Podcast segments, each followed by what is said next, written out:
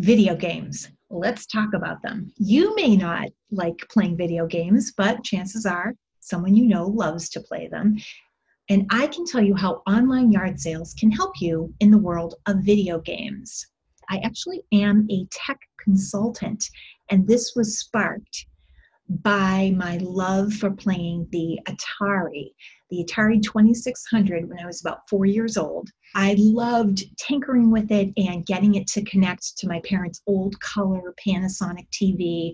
And when it didn't work, kind of tweaking it and figuring out how to jimmy rig it. I even mentioned in the book that I loved playing Space Invaders when I was a kid, um, such a classic 80s video game. So let's talk about two options we have with video game consoles that you're no longer using. You could, on the one hand, let it sit in storage in your attic, in your basement.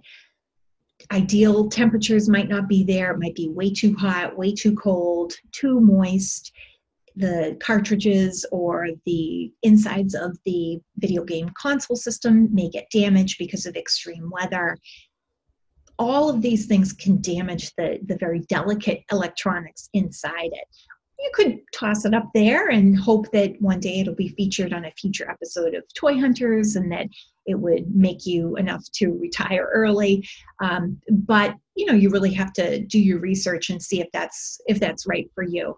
For me, the space right now is more valuable than waiting to see if it's actually a long-term investment. The other thing you could do, besides letting it sit in storage and take up space and get outdated, is you can try to sell it. The fastest way is probably to go to your local video game store and try to trade it in.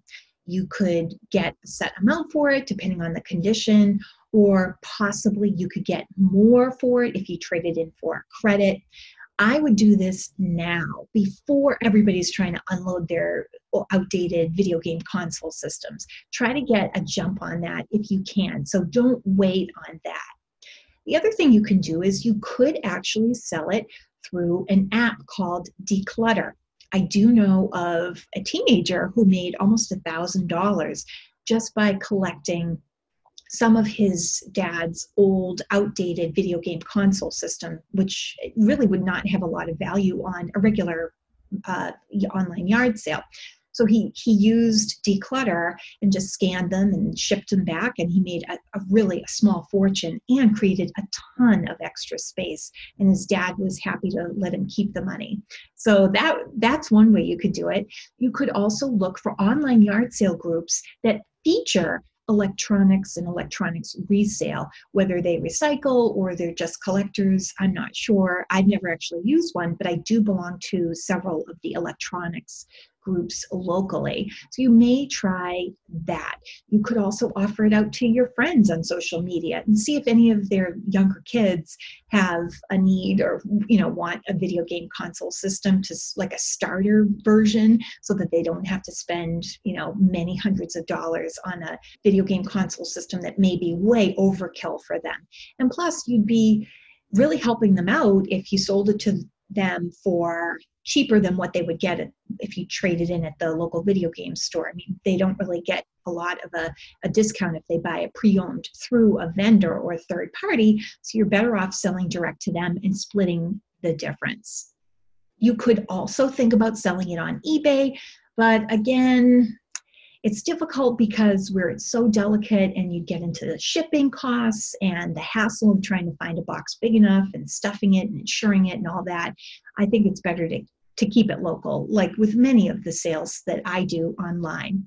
One other way that online yard sales relate to video game console systems is actually buying them I wouldn't necessarily recommend this because to me, the risk is too great. I mean, you don't have any kind of a warranty with it, you don't know if it's working, you don't know where it came from, and you're also meeting somebody with a large sum of cash. You're carrying the cash, and hopefully, they're carrying the video game system. So, to me, um, even though we've had a little bit of success with this in the past, it's not something that I, I recommend. But it is another way that people do tend to use the online yard sales as it relates to video games.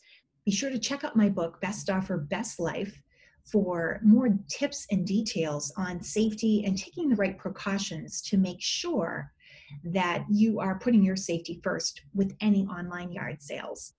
Good luck as you try to unload your old video game systems and maybe find some new ones.